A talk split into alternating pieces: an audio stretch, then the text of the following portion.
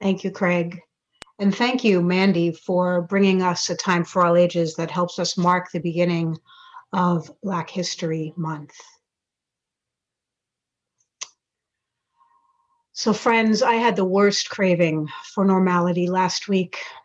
I wanted so badly to go out to eat, simply to sit at a table with a few people, have a server take our orders and bring us food. I talked with my kid's dad, and we settled for the closest thing that felt safe. He went and got some takeout and brought it to our place. The three of us sat in the kitchen together and shared a meal. This is my COVID normal. Catherine lives with me a week at a time, every other week, and I have some small interaction with her dad when we switch. We cook our meals, do curbside pickup for most of our groceries and supplies. We walk the dog, sometimes on the frozen lake or at a dog park where we might get to chat with other humans. I have a weekly virtual happy hour with my closest friend in town and once in a while, when the weather is in the positive double digits, I make a bonfire and invite him over. And the other regular Zoom and phone conversations with friends and chosen family. I'm lucky compared to many. I have lots of options and I know it, and I'm grateful. And at the same time, we humans are not made to be so separated from one another. And like many of you, I'm feeling the grief and the exhaustion that this prolonged isolation has created. And so, in between this space, I've been thinking about what I might like my post COVID life to look like. Because clergy often engage in pastoral care in hospital and hospice settings, many of us are eligible to be vaccinated. And I put my name in last week. So suddenly, I'm thinking about it in a much more immediate way. While part of me has actually enjoyed working from home in a lot of ways, I've also missed the spontaneous interactions I used to have with Ansley at the office or with you when you've just stopped by to drop something off. I've missed the three dimensional versions of you all, and I'm tired of having to choose between seeing you on a screen or seeing your whole faces. I've really liked being around Catherine more, and virtual school seems to suit her. And at the same time, she hasn't gotten to see any of her friends, and I worry about the impact of that.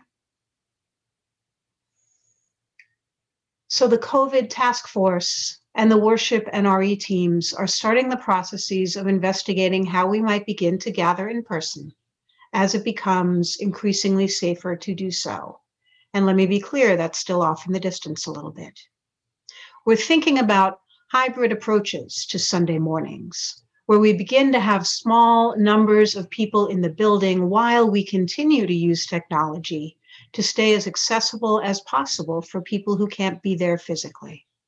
This is still quite a ways off, but I want you all to know that the research and the planning are already getting started. So some of us and by us, I mean us humans.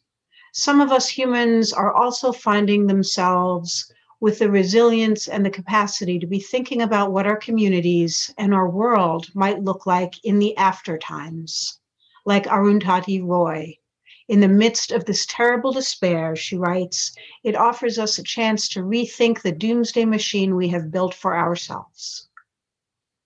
I don't know if you're one of the people with that capacity. I know that I move in and out of that space from day to day, if not from hour to hour. When I do find myself in that space, I think about what I want the new normal to look like. And it's really not all that different from what I wanted the world to look like before the pandemic enough healthy food and clean water for everyone on the planet, enough resources and enough compassion for all people to be taken care of regardless of their skin color or their origin or their ability to work. Stewardship of our earth home so it can continue to be healthy and resilient enough for its own sake and to nurture and support us the creation of the beloved community, where every person has their basic needs met so they can grow and learn and thrive.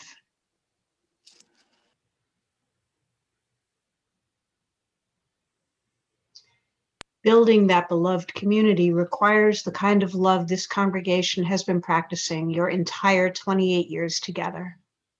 Understanding goodwill for all and loving others for their sakes and making no distinction between a friend and enemy.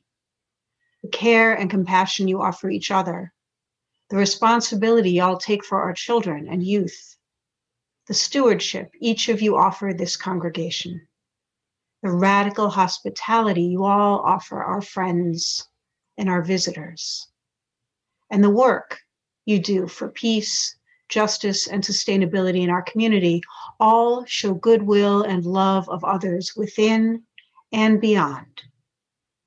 And we live in a world of deep division and disparity. And for many of us who are able to remain unaware of this in our history and our present, this pandemic has shown a light. We've, we're seeing the effects of patriarchal white supremacy and violent extractive consumerism on our human siblings and our planet in ways that some of us have been able to remain oblivious until now.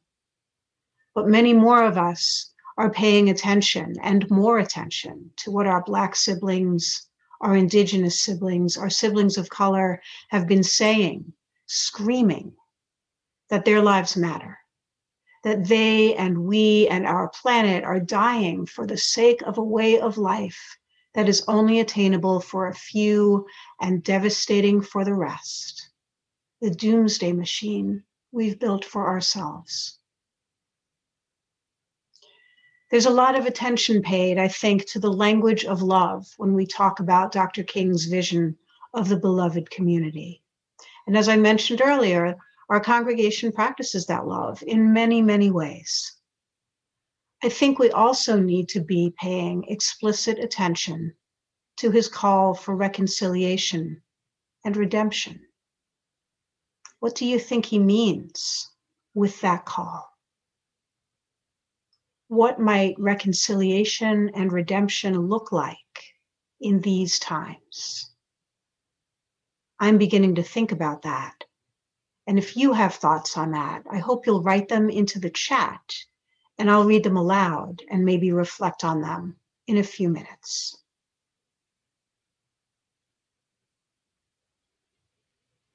So I have a few of my own ideas, and I'll admit they're relatively broad and simplistic, because that is where dreaming begins. For those of us who benefit from the systems that are impacting others, including myself, of course, I think redemption requires seeing those impacts for what they are, recognizing that there are inequities, recognizing that they are sometimes deadly, recognizing my role, our role in maintaining those systems and not to the end of feeling shame or guilt about it, right? That's not useful. We are all parts of these systems. And I know that I, for sure, have not built them. I simply help to maintain them in my everyday living. So the guilt and shame isn't useful, but to the end of learning what we might do differently. And for me, that's the reconciliation part. As Bob Marley wrote in the song we heard a few weeks ago, emancipate yourself from mental slavery. None but ourselves can free our minds. Like everything else in our lives that require work and reflection, it's best to do this with support, of course, in community. And it is some of the work we do here together in relationship with people who are impacted by the system we're part of. in my own life, for example, I learned about the obstacles to success encountered by people. excuse me. I learned about the obstacles to success encountered by people after they've served time in prison. When a member of the congregation for which I was an intern invited me to a support group for people in reentry. Week after week, I heard the stories of people who had served time for felonies and were struggling with getting jobs, with finding housing, with meeting all the requirements to stay on parole. I came to recognize how I benefited from having these people be practically invisible to me before being invited to this group. that I hadn't had to think about how hard it was to survive and stay out of prison once released, or about even what put them there in the first place. This prompted me to do a lot of reading and learning about mass incarceration and to have conversations with the people in the congregation I was serving that were in that support group. And then to get involved in Moses when I came to Madison and to stay proximate to the stories here of people who have been released from prison. I think if we're willing to have our eyes opened and then work to make change based on what, what we see, then we're working in that realm of redemption and reconciliation. I also think that we have to be able to work toward change without necessarily having a picture of the end goal in mind. As we've heard so many times this past year, these are unprecedented times. There is much we're unsure of, and we will continue to be unsure of. The dual pandemics of white supremacy culture and COVID 19 have brought to light many of the impacts of inequity that have been in place for so long. And they've escalated many of the efforts toward redemption and reconciliation. We know what's wrong. We're learning more and more about what's wrong. And we're starting to build ideas about right what might look like. And there's plenty of room for imagination. and so that brings us to our third reading from the Reverend Theresa Soto. I'm going to look at the chat for your thoughts on reconciliation and redemption and share them after Craig finishes the meet the sorry, the reading, not the meeting. Thank you.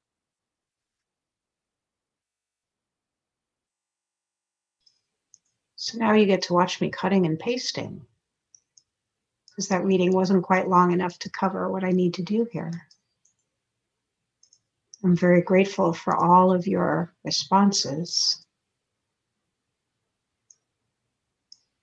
Give me just a moment.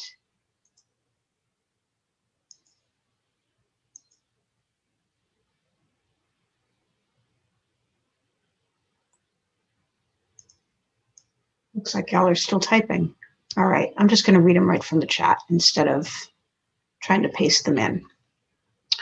So, what might reconciliation and redemption look like in these times? More diversity in civic leaders, which is followed by, by the same person, vote this spring. So, there's something they can do. Welcoming folks into our community, which is James Reeb and political communities and geographic communities with open arms and offers of forgiveness, while not conceding on the truth and building a better system that will benefit everyone, even those who disagree. That's the hard part sometimes, right? The ones who disagree. Um, when we're part of a faith tradition that emphasizes the inherent worth and dignity of each person, we know that that isn't just us, right? But it's people that we might think of as them at times. Another person says, I think it must include recognizing the humanity of those who believe and vote differently from us or get our news from different sources, the enemies as well as friends which is better than I was just trying to say. Thank you. Universal health care. Start following nature's time cycles instead of the artificial economic time cycles. What a shift that would be, huh? Waking up when the sun comes up, going to bed when it goes to bed, being flexible enough, having our systems be flexible enough for that to happen. a type of education that works for each child wigglers and gigglers and studious ones, those who speak English like scholars, and those who don't know a single word. Absolutely.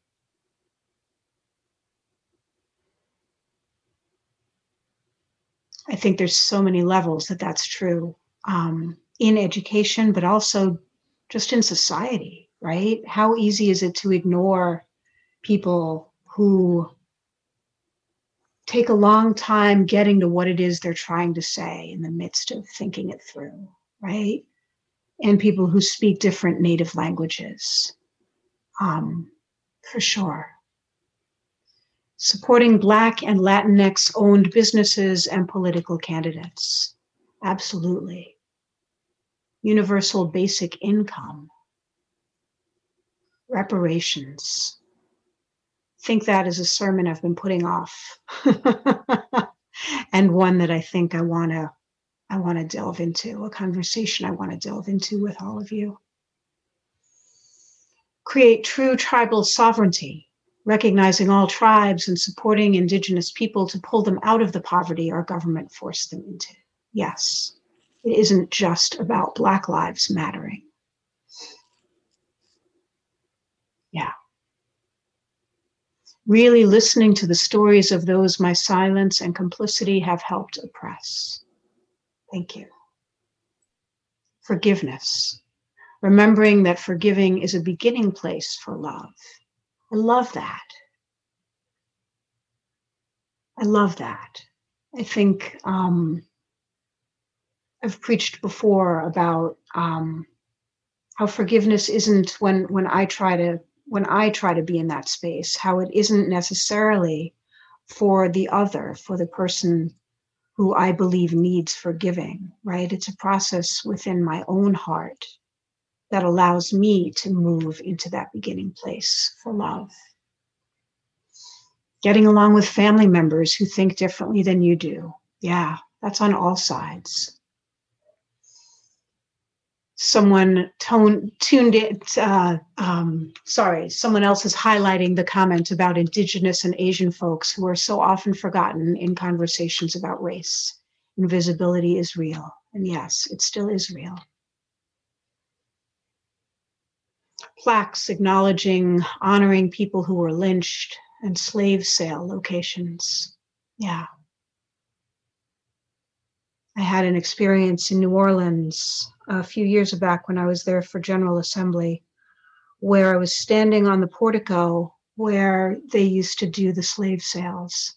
And there is a plaque there reminding us so it is harder to just stand and look at the beauty of, of the place and the architecture and the square and say, oh, what a lovely place. You're also, um, I was also reminded of what happened there, um, which felt really important. Owning when we mess up and realizing healing takes time and continued effort.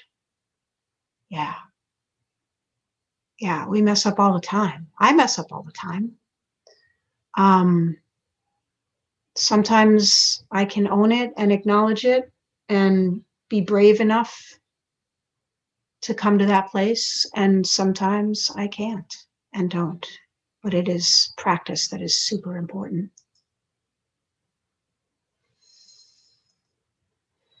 Thank you, friends, for all of those thoughts. I will copy them and put them in a document to remember them so that they're not lost. May we keep bringing these thoughts and ideas into the community we've created and continue to create every time even two of us meet. And let them guide us into building the beloved community all around with care and with love between us to support us in the work. May it be so. May we be so.